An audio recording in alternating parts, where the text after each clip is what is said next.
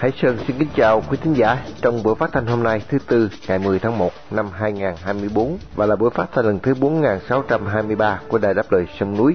Trong phần tin tức chúng tôi có những tin chính sau đây. Ba tổ chức nhân quyền chỉ trích báo cáo của nhà nước Việt Nam gửi cho Liên Hiệp Quốc. Chiến đấu cơ thứ nhì của Cộng sản Việt Nam rớt khi đang huấn luyện. Làn sóng tranh chấp ngư trường bằng vũ lực diễn ra ở Cà Mau. Ngành dệt may Việt Nam tiếp tục gặp khó khăn trong năm mới. Trung Cộng tiếp tục gây áp lực lên Đài Loan trước kỳ tuyển cử. Chi tiết các bản tin nêu trên sẽ được Phụng Hoàng và Trường An gửi đến quý thính giả để mở đầu chương trình. Sau đó qua chuyên mục câu chuyện thời sự, đặc phái viên Hồng Phúc có buổi trao đổi với tiến sĩ Nguyễn Đình Thắng liên quan đến chương trình bảo vệ tư nhân và những người tị nạn tại Thái Lan. Dưới chương trình là chuyên mục Đất nước đứng lên với Khánh Ngọc qua bài viết của Nguyễn Đình Cống nói về độc lập tự do tại nước ta.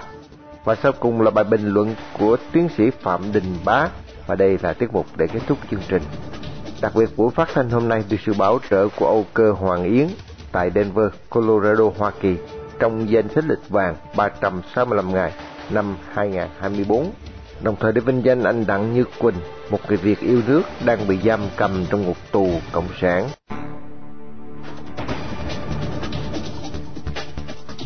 Mở đầu chương trình, mời quý khán giả theo dõi phần tin tức sẽ được Phụng Hoàng và Trường An trình bày sau đây.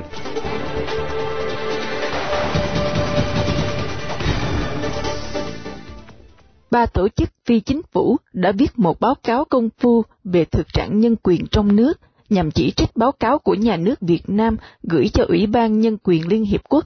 Theo báo cáo của bao tổ chức này, thì những vi phạm của Hà Nội là một sự bội ước đối với cộng đồng quốc tế Báo cáo được ba tổ chức phi chính phủ gồm có Mạng lưới Nhân quyền Việt Nam, Người bảo vệ nhân quyền và Hội Nhà báo độc lập Việt Nam công bố vào ngày 5 tháng 1.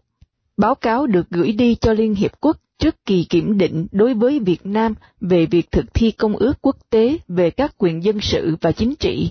Bản báo cáo dài 22 trang với 113 dẫn chứng từ nhiều nguồn dữ liệu, kể cả những trang mạng chính thức của giới công quyền Việt Nam Tiến sĩ Nguyễn Bá Tùng, trưởng nhóm mạng lưới nhân quyền khẳng định là nhà nước độc đảng ở Việt Nam không bao giờ cho người dân được quyền tự quyết, dù đã ký vào công ước về quyền dân sự và chính trị. Ông Tùng dẫn chứng trong tất cả các cuộc bầu cử, kể cả cuộc bầu cử quốc hội và hội đồng các cấp năm 2021, tất cả đã được sắp xếp bởi Bộ Chính trị, cơ quan tối cao của Đảng Cộng sản Việt Nam. Về sự đàn áp tự do ngôn luận và lập hội, báo cáo cho biết nhà nước Cộng sản Việt Nam với chính sách không cho hình thành các tổ chức chính trị đối lập trong nước đã thẳng tay đàn áp các tổ chức đối lập. Báo cáo cho biết thêm là trong hai năm qua, có ít nhất 97 nhà đấu tranh đã bị kết án với những bản án nặng nề, trong khi vẫn còn 25 người khác bị giam trong thời gian điều tra. Báo chí Lệ Đảng vào hôm qua 9 tháng 1 đồng loạt loan tin về một chiến đấu cơ Su-22 của không quân Cộng sản Việt Nam đã gặp nạn trong lúc bay huấn luyện ở tỉnh Quảng Nam, nhân viên phi công đã kịp thời bung dù thoát nạn. Đây là chiếc Su-22 thứ hai của Cộng sản Việt Nam rơi chỉ trong vòng một năm. Trước đó vào ngày 31 tháng Giêng năm ngoái, một chiếc Su-22 do đại úy Trần Ngọc Duy trong lúc hạ cánh ở Yên Bái đã gặp nạn, phi công đã phóng ghế lái nhưng vẫn dẫn đến thiệt mạng. Giới chức quân khu 5 xác nhận là chiếc máy bay vừa rơi tại Quảng Nam vào lúc giữa trưa hôm qua là thuộc sư đoàn không quân 372, đồn trú tại Đà Nẵng. Xin lỗi, trú đóng tại Đà Nẵng. Các video hiện trường người dân đăng tải lên mạng cho thấy phần đuôi của chiếc máy bay màu xanh dương vẫn còn khá nguyên vẹn, trong khi các bộ phận máy bay khác vẫn còn bốc cháy. Một số nhà dân bị sập tường mái, tuy nhiên không có ai bị thương trong vụ này. Cần biết là vào khoảng 11 giờ rưỡi sáng, người dân ở thị xã Điện Bàn bất ngờ nghe một tiếng nổ lớn sau đó họ phát giác một chiếc máy bay quân sự bị rơi và gãy làm đôi.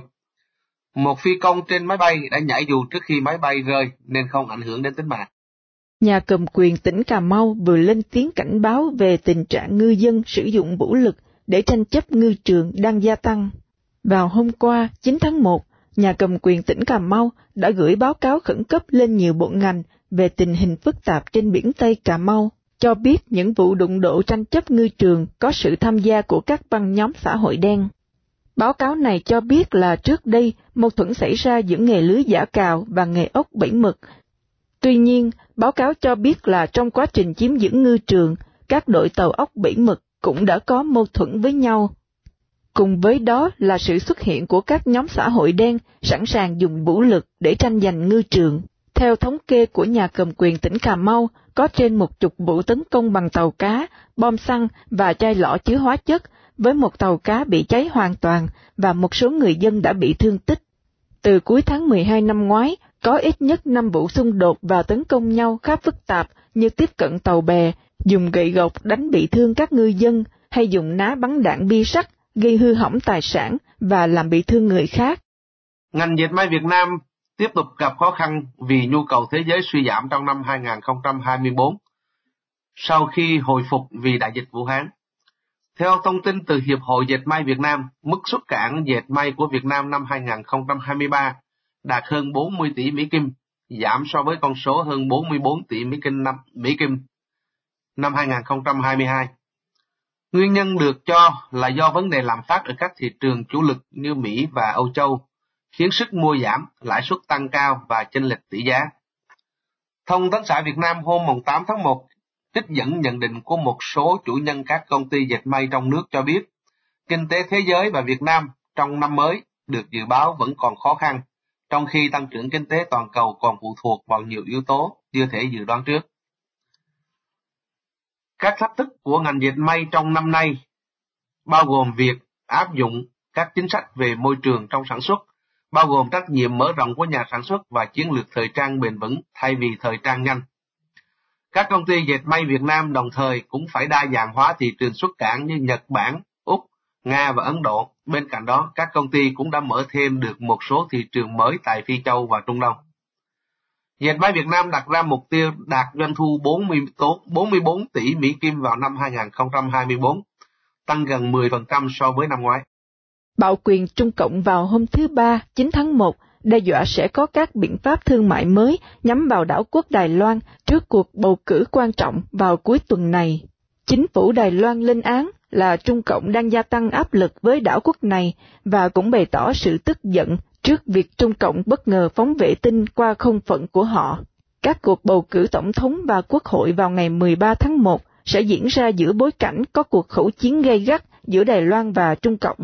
Chính phủ Đài Loan cáo buộc Trung Cộng thực hiện một chiến dịch can thiệp bầu cử chưa từng có, sử dụng mọi chiêu bài từ hoạt động quân sự đến trừng phạt thương mại để tác động lên các lá phiếu bầu.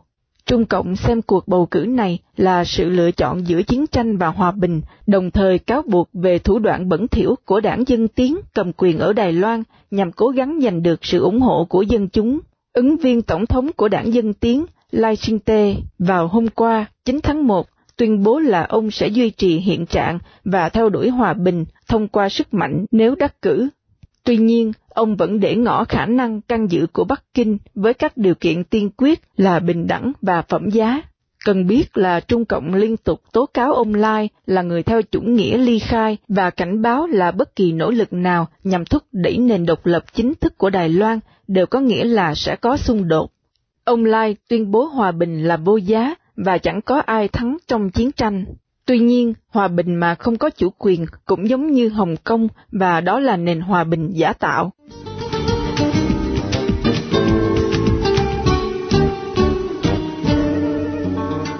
Tiếp tục chương trình, mời quý thính giả theo dõi buổi phỏng vấn tiến sĩ Nguyễn Đình Thắng do phóng viên Hồng Phúc thực hiện.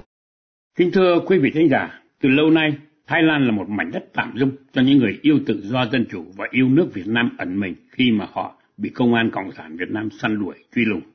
Thế nhưng, trong hiện tại, những người bất đồng chính kiến bị nhà cầm quyền Cộng sản Việt Nam truy nã phải tìm đường ẩn tránh sang đất Thái, sống bất hợp pháp, trà trộn với dân chúng Thái và có thể bị cảnh sát Thái bắt ra. Lợi dụng tình trạng hỗn tạp nêu trên, Công an Cộng sản Việt Nam đã có mặt dày đặc trong những khu tập trung đông đảo người Việt sinh sống để thực hiện công tác tình báo, truy lùng và bắt cóc những người bất đồng kinh kiến đem về Việt Nam tra khảo, kết án, tù đầy. Trong hoàn cảnh đó, Bộ Ngoại giao Hoa Kỳ đã tái phát động chương trình bảo trợ tư nhân, tuy đã có từ thời Tổng thống Reagan, nhưng đã bị ngưng vào thời Tổng thống Clinton. Kính thưa quý vị thính giả, chương trình bảo trợ tư nhân tại Thái Lan tái phát động hiện nay ra sao? và đời sống những người tị nạn tại Thái Lan như thế nào. Kính mời quý vị cùng theo dõi cuộc trao đổi của chúng tôi với tiến sĩ Nguyễn Đình Thắng, Chủ tịch Tổng Giám đốc Tổ chức Thiện nguyện BBSOS sau đây. Thưa chúng tôi là Hồng Phúc của Đài Phát thanh Đáp lời sông núi xin được trân trọng kính chào tiến sĩ Nguyễn Đình Thắng, Chủ tịch Tổng Giám đốc BBSOS. Xin chào quý giả Hồng Phúc và tất cả quý thính giả thân mến. Dạ thưa ông, xin ông vui lòng cho nghe cái chương trình thành lập bảo trợ tư nhân do Bộ Ngoại giao Hoa Kỳ hiện nay tiến triển ra sao, thưa ông? Rất là chậm chạp. Đó là một cái điều thất vọng à, đối với chúng tôi à, khi mà ừ, ứng cử viên tổng thống Joe Biden còn đang tranh cử đó thì ông ấy đã đồng ý để mở cái chương trình ờ, bảo trợ tư nhân. Thực sự đây không phải là chương trình mới mà đã được mở ra từ thời của ông tổng thống Reagan và bị đóng lại bởi tổng thống Clinton. Tuy nhiên từ đó cho đến nay năm nay là năm chót cái nhiệm kỳ ờ, tổng thống của ờ, ông Biden mà nó vẫn chưa được triển khai. Ngày 19 tháng 1 năm 2023 thì Bộ Ngoại giao Hoa Kỳ đã chính thức công bố chương trình này. Đó là đã rất là chậm trễ rồi. Thế nhưng đã một năm trôi qua mà chương trình này vẫn chưa áp dụng cho người Việt Nam ở bên Thái Lan. Và chúng ta chỉ còn có 8 tháng nữa thôi là coi như là xong cái tài khóa của chính phủ liên bang Hoa Kỳ là năm 2024. Nếu như vẫn còn chậm trễ thì e rằng không biết chuyện gì sẽ xảy ra cho cái chương trình này. Và chúng tôi đầu tiên rất là ủng hộ. Nhưng mà sau này càng ngày càng thấy rằng là nó quá chậm đi. Nó không kịp để mà giải cứu ờ, đỡ đần cho đồng bào chúng ta đang mòn mỏi trông chờ cái ngày đi định cử ở bên Thái Lan và nếu như mà nó còn chậm thêm, tiếp tục chậm thêm đó, thì e rằng sau cái cuộc tổng tuyển cử ở Hoa Kỳ, là đầu tháng 11 tới đây sẽ có rất nhiều thay đổi và không biết cái chương trình nó còn được tiếp tục hay không thưa anh. À, dạ thưa ông, trước những cái khó khăn như vậy thì chúng ta có những cái ngã rẽ nào khả dĩ có thể để vượt qua những cái chướng cạnh này không thưa ông? Thực sự ra chúng tôi không có đặt kỳ vọng vào cái chương trình bảo trợ tư nhân của Hoa Kỳ mà cái tên chính thức là Welcome Core tức là cái đội mà chào đón người tị nạn đó một cái công thức chúng tôi nghĩ rằng rất hay là trên giấy tờ cứ năm người Mỹ, công dân hoặc là thường trú nhân Hoa Kỳ 18 tuổi trở lên là có thể hợp lại với nhau, trích ra một số tiền hoặc là gây quỹ một số tiền để rồi chính họ đón tiếp người tị nạn vào Hoa Kỳ. Nhưng mà thực sự ra nó vẫn nằm ở trong cái chương trình định cư tị nạn của chính phủ Hoa Kỳ. Không có nghĩa rằng nếu chúng tôi đây có một cái nhóm năm người đứng ra bảo trợ cho một ai đó, một đồng bào của mình đã có quy chế tị nạn bên Thái Lan, thì người đó sẽ đi nhanh hơn. Không có bất kỳ người nào cũng phải đi nằm trong cái dòng chờ của chính phủ Hoa Kỳ. Thì trong cái tiến trình mà được giải quyết, phỏng vấn rồi chấp thuận định cư hay không, vẫn như mọi người thôi. Thì trong thời gian hai năm qua, chúng tôi vận động giáo diết để mà chính phủ Hoa Kỳ nhận đông người hơn tị nạn từ Thái Lan nói chung. Không riêng người Việt nhưng mà từ Thái Lan, bởi vì từ rất lâu rồi, chính phủ Hoa Kỳ bị cuốn hút vào những cái sự kiện nóng hổi ở trên thế giới về vấn đề tị nạn như là tại Afghanistan, ở Ukraine, ở Venezuela vân vân. Thì họ tập trung vào đó mà quên bẵng đi rằng ở Thái Lan có trên 10.000 người đang đi tầm trú ở trong số đó một nửa đã có quy chế tị nạn. Do đó Hoa Kỳ đã bỏ rơi toàn bộ Thái Lan chứ không riêng về Việt. Thế rồi vận động, vận động và vận động và cuối cùng Hoa Kỳ đã quan tâm đến Thái Lan vì giới chức cao cấp nhất của Bộ Ngoại giao Hoa Kỳ và đặc trách vấn đề định cư người tị nạn đã cuối năm 2022 đã thân chinh đến Thái Lan để tiếp xúc với lại những người của chúng tôi, với lại chính phủ Thái Lan, vân vân. Và cuối cùng khi quay về thì đã quyết định là phải thúc đẩy vấn đề định cư người tị nạn nói chung ở Thái Lan. Nhưng mà như vậy thì không hẳn rằng người Việt mình sẽ được hưởng, phải không ạ? Do đó chúng tôi lại phải vận động bên cao ủy tị nạn Liên Hợp Quốc bởi Hoa Kỳ chỉ đón nhận những người nào, chỉ cứu xét những người nào mà được cao ủy tị nạn Liên Hợp Quốc giới thiệu thôi. Nếu như mà cao ủy tị nạn Liên Hợp Quốc mà không giới thiệu người Việt của mình, thì Hoa Kỳ cuối cùng cũng chỉ nhận định cư những người tị nạn đến từ quốc gia khác mà đang có mặt ở tại Thái Lan. Người Việt mình lại bị lọt sổ. Do đó chúng tôi đã cũng giáo diết vận động cao ủy tị nạn Liên Hợp Quốc và nó có một cái yếu tố mà đóng góp không nhỏ đó cho cuộc vận động của chúng tôi là tháng tư vừa rồi, ông Đường Văn Thái bị bắt cóc và đem về Việt Nam. Đó tôi chỉ ra ngay cho cao ủy đại quốc thấy chưa? Người Việt bị nạn hết sức là nguy hiểm.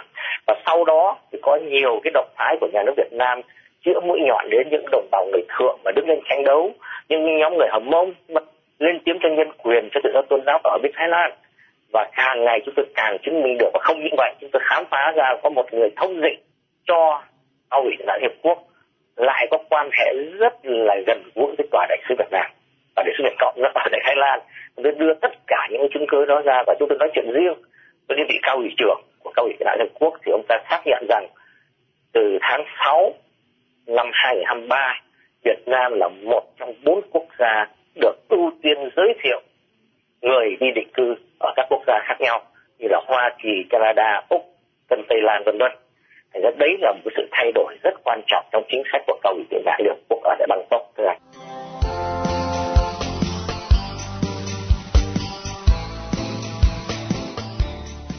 Đảng Cộng sản Việt Nam ngay từ thời Hồ Chí Minh đã luôn sử dụng nhiều mỹ từ để đề ra những chiêu bài dối trá nhằm lừa gạt người dân.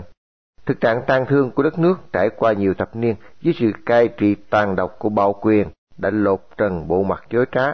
Mong một ngày đất nước đứng lên, đạp đổ bạo quyền, phục hồi một xã hội văn minh, văn hóa, nhân bản cho toàn dân. Mời quý thính giả theo dõi bài viết của Nguyễn Đình Cống với tựa đề Luận bàn về độc lập, tự do, trích trên trang Báo Tiên Dân qua sự trình bày của Khánh Ngọc. Năm 1945, khi thành lập nước Việt Nam Dân Chủ Cộng Hòa, Hồ Chí Minh đã gắn cho nó ba cụm từ độc lập, tự do, hạnh phúc. Các cụm từ này lấy từ khẩu hiệu dân tộc độc lập, dân quyền tự do, dân sinh hạnh phúc do nhà cách mạng Tôn Trung Sơn đề xướng trong lời kêu gọi chống chiến tranh phá hoại bằng không quân của Mỹ. Hồ Chí Minh lại đưa ra mệnh đề không gì quý hơn độc lập tự do và mệnh đề đã trở thành danh ngôn được hàng chục triệu người Việt nhắc lại nhiều lần, xem như quốc bảo. Thật ra độc lập và tự do là hai lãnh vực phân biệt, mặc dầu có liên quan với nhau, nhưng vẫn khác nhau, cơ bản nhất là độc lập gắn với dân tộc đất nước, tự do gắn với nhân quyền. Không phải hễ cứ có độc lập là tất yếu có nhân quyền. Trong rất nhiều nước, có chế độ độc tài theo quân chủ chuyên chế, phát xít hoặc cộng sản, mặc dầu nước độc lập nhưng dân quyền, nhân quyền, đặc biệt quyền tự do rất bị hạn chế. Chính Hồ Chí Minh cũng từng nói đại ý rằng nước được độc lập mà dân không có tự do hạnh phúc thì độc lập đó chẳng để làm gì. Triết học, văn hóa cổ phương Đông rất ít đề cập đến tự do, chủ yếu bàn về đạo đức, nhân nghĩa lễ. Ở phương Tây người ta bàn nhiều đến tự do từ thời phục hưng, thế kỷ 14, 15 trở về sau. Cách mạng tư sản Pháp đề cao tự do bình đẳng, bác ái. Tuyên ngôn nhân quyền của Hoa Kỳ nhắc đến quyền của con người, gồm quyền bình đẳng, quyền được sống, được tự do và mưu cầu hạnh phúc. Việc ghép độc lập với tự do trong một cụm từ là thành công của một nhà chính trị lão luyện nhằm mục đích dùng độc lập để kích thích lòng yêu nước mà muốn kích thích được mạnh thì đem gắn nó với tự do. Ngoài điều cơ bản vừa viết ở trên rằng độc lập gắn với dân tộc, tự do gắn với nhân quyền, thì quan trọng nhất là chỉ ra được mức độ khác nhau về đòi hỏi, mong muốn, nhu cầu bức thiết của những người những tầng lớp khác nhau trong dân chúng đối với tự do và độc lập. Người dân trong một đất nước đầu tiên được chia thành A là tầng lớp cầm quyền và B là dân thường. Cả A và B lại được chia nhỏ ra, trong đó A chia thành các cấp trên dưới, B chia thành các tập hợp theo một số đặc điểm. Ở đây tôi chọn cách chia B thành B1 là nhân dân lao động và B2 là tầng lớp trung lưu. Người thuộc A, B1, B2 có nhu cầu về tự do và độc lập khá khác nhau, nhưng hầu như ít người quan tâm đến sự khác biệt này mà thường thể hiện theo kiểu vơ đũa cả nắm. Tự do thì tất cả đều cần và người cần nhất, mong muốn nhất là nhóm B2, tức tầng lớp trung lưu, Đối với họ, tự do quan trọng như không khí mà quan trọng nhất là tự do tư tưởng, tự do ngôn luận. Họ rất cần tự do để lao động, sáng tạo, trong khi Cộng sản cho rằng cần dựa vào liên minh công nông để xây dựng xã hội, thì tất cả các nước tiên tiến, giàu có đều cho rằng đất nước phát triển được, phần lớn là nhờ vào những người trung lưu, cùng với giới cầm quyền có tài năng và liêm khiết. Với tầng lớp A, tức tầng lớp cầm quyền, thì càng lên cao họ càng có nhiều quyền hành, nên tự do đối với họ không trở thành nhu cầu cấp thiết. Hơn nữa, một phần để củng cố quyền lực, họ cũng muốn hạn chế bớt tự do của những người trung lưu, tức B2. Những người thuộc nhóm B1, nhân dân lao động, cũng có mong muốn tự do nhưng không lớn, đặc biệt họ ít đòi hỏi tự do tư tưởng và ngôn luận. Điều cần nhất đối với họ là được yên ổn để làm ăn và duy trì cuộc sống bình thường. Về độc lập, tầng lớp A cầm quyền rất cần, mà lên càng cao thì mức độ cần càng tăng. Cần nhất, tha thiết nhất với độc lập chính là những người đứng đầu nhà nước. Tại sao? Tuy tôi không viết ra nhưng chắc mọi người đều có thể suy đoán được. Người thuộc nhóm B2, tức nhóm trung lưu, thường giữ thái độ trung gian và cần một chính quyền minh bạch, liêm khiết. Họ không được Cộng sản tin cậy, họ bị cho là tầng lớp tiểu tư sản, không có tinh thần làm cách mạng như công nông. Những người B1, tức công nông, cần có chính quyền minh bạch, liêm khiết, có năng lực. Nếu nước độc lập mà chính quyền độc đoán, tham nhũng, kém hiệu quả, thì đối với họ không thể bằng một chính quyền, tuy bị áp đặt, nhưng minh bạch, liêm chính, có năng lực. Ban đầu của cách mạng, họ tích cực theo Cộng sản, để cướp chính quyền về cho đảng vì họ quá tin vào tuyên truyền, nghe rất hay nhưng thực chất là dối trá. Đến khi nắm được chính quyền, những cán bộ cộng sản thể hiện rõ bản chất là một giai cấp thống trị mới, giới công nông biết ra thì đã quá muộn. Nếu ngay từ đầu công nông thoát được vô minh, đoán được sẽ xuất hiện giai cấp mới thống trị còn độc ác hơn bọn thực dân và phong kiến thì chưa chắc họ đã theo Cộng sản. Như vậy, độc lập không phải là mục đích tối cao của dân chúng, mà chỉ là mục tiêu ngắn hạn của Cộng sản để thiết lập chính quyền cho họ.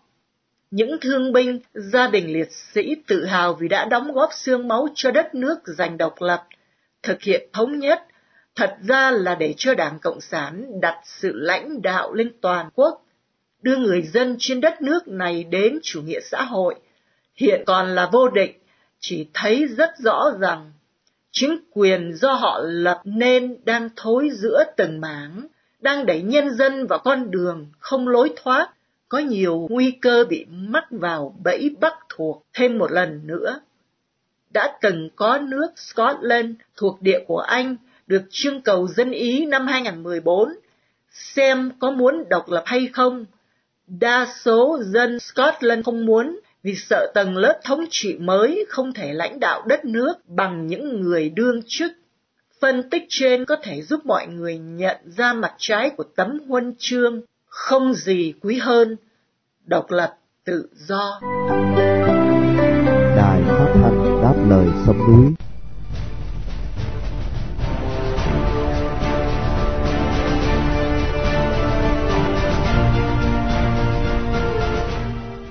Lý do GDP của Việt Nam tăng mà dân chúng ngày càng khổ hơn là vì hai lý do chính.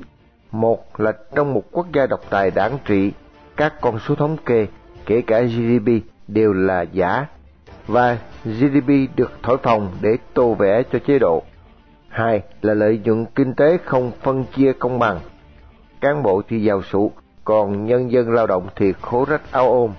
Mời quý thính giả Đài đáp lùi xuống núi theo dõi bài bình luận của tiến sĩ Phạm Đình Bá, trích từ Việt Nam Thời báo với tựa đề Tại sao GDP tăng mà dân vẫn khốn khó sẽ được hướng dương trình bày để kết thúc chương trình phát thanh tối hôm nay.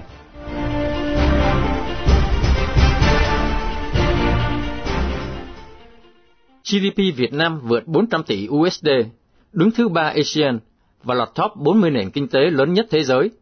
nhưng đời sống người dân lại ngày càng khó khăn, thậm chí còn rơi vào cảnh thất nghiệp. Cuối tháng 12 năm 2023, Trọng cho rằng lần đầu tiên GDP của nước ta vượt 400 tỷ USD, đứng thứ ba trong ASEAN và thuộc nhóm 40 nền kinh tế lớn nhất thế giới. Đây không phải là lần đầu tiên Trọng và Tùy Tùng tự phụ về gia tăng GDP. Trên trang VNTB, nhà báo Hàn Lâm phản biện rằng GDP tăng cao hầu như không có nghĩa lý gì với dân cả. Đời sống người dân ngày càng khó khăn, thất nghiệp quá nhiều. Đọc báo thì thấy GDP tăng mấy phần trăm, nhưng rồi đời sống người dân ngày càng quá khó khăn, nhất là ở quê rất khổ. Hãy để chúng ta nói chuyện GDP. Đầu tiên, GDP của một nước được xác định bởi quy mô dân số và năng suất lao động. Hãy tưởng tượng rằng chúng ta quản lý một ngôi làng gồm 100 người, trong đó mỗi cá nhân trung bình tạo ra giá trị kinh tế là 10 đồng cho mỗi năm. GDP hàng năm của ngôi làng là 1.000 đồng. Lại tưởng tượng thêm là trong dân số 100 người ấy, hai người là cán bộ làm giám đốc hãng và 98 người lao động làm việc cho các cán bộ ấy. Mỗi người lao động ấy tạo nên giá trị kinh tế là 10 đồng cho mỗi năm. Nhưng họ chỉ được trả lương một đồng cho mỗi năm, bởi vì cán bộ đặt lương của họ là như thế. Tổng số tiền lương cho cả 98 người lao động là 98 đồng, một đồng mỗi người cho mỗi năm, cho 98 người. Phần còn lại là khoảng 900 đồng, thì vào hầu bao của hai cán bộ. Với bất bình đẳng thu nhập như thế, thì dù GDP có tăng lên 2.000 đồng cho mỗi năm, nhưng các cán bộ vẫn chèn lương công nhân ở mức một đồng cho mỗi năm. Với lượng tiền trong làng là 2.000 đồng cho mỗi năm, sức mua hàng hóa của 98 người lao động gần như giảm phân nửa, dẫn đến khó khăn rất nhiều như nhà báo Hàn Lâm đã viết. Bây giờ chúng ta hãy rời bỏ cái thí dụ trên để trở về với thực tế. Thị trường lao động là địa bàn gian lận, nơi công nhân bị bóc lột. Nền kinh tế chủ yếu dựa vào lao động nhập cư và lao động không thường xuyên, những người có mức lương thấp và không có quyền làm việc thường xuyên. Người lao động không có công cụ hiệu quả để thương lượng tiền lương. Công đoàn quốc doanh chỉ nghe trên nhưng ép dưới. Người lao động bị trả lương rất thấp. Sự dịch chuyển lao động bị hạn chế bởi hộ khẩu. Hơn nữa, người lao động không thể dễ dàng di chuyển các quyền lợi bảo hiểm xã hội từ nơi làm này đến nơi làm khác. Trên thực tế, nếu không nói là trên nguyên tắc. Nhiều người lao động trẻ không có đủ tiền sống, khiến họ phải rút tiền đóng bảo hiểm xã hội. Những người này lựa chọn từ bỏ lương hưu và bảo hiểm y tế công cộng khi họ nghỉ hưu trong tương lai, vì họ không đủ sống bây giờ. Hơn nữa, họ không tin tưởng vào sự quản lý quỹ bảo hiểm xã hội của phe trọng. Từ năm 2016 đến năm 2022, có 4,9 triệu người rút tiền đóng bảo hiểm xã hội. Số lượng yêu cầu rút tiền bảo hiểm xã hội tăng khoảng 10% mỗi năm. Trong năm 2021 và 2022, mỗi năm có khoảng 400.000 người tham gia bảo hiểm xã hội, nhưng có hơn 860.000 người bỏ đi. Có nhiều bằng chứng là phe trọng không lo gì lắm cho người lao động. Nhưng tôi chỉ xin đơn cử một ví dụ nữa. Trong dự toán ngân sách năm 2024, phe trọng sẽ chi 187 tỷ đồng cho quân đội và 109 tỷ cho công an. Để lo cho dân, phe trọng dự trù sẽ chi 94 tỷ cho bảo đảm xã hội, 25 tỷ cho giáo dục đào tạo và dạy nghề, và 15 tỷ cho y tế dân số và gia đình. Theo các ưu tiên của phe trọng, tổng chi cho quân đội và công an là 296 tỷ, và tổng dự chi cho ba mục tiêu liên hệ đến đời sống dân thường là 134 tỷ. Nói cách khác, các lá chắn cho phe trọng cần củng cố bằng lượng tiền 220% lớn hơn tiền lo cho phúc lợi xã hội của dân. Sự gian lận của phe trọng trên thị trường lao động đang bị lật tẩy. GDP tăng là bởi dân làm việc siêng năng cần cù, trong khi phe trọng làm đời sống dân rất khó khăn. Thực tế là trọng không nên tự sướng với tăng trưởng GDP.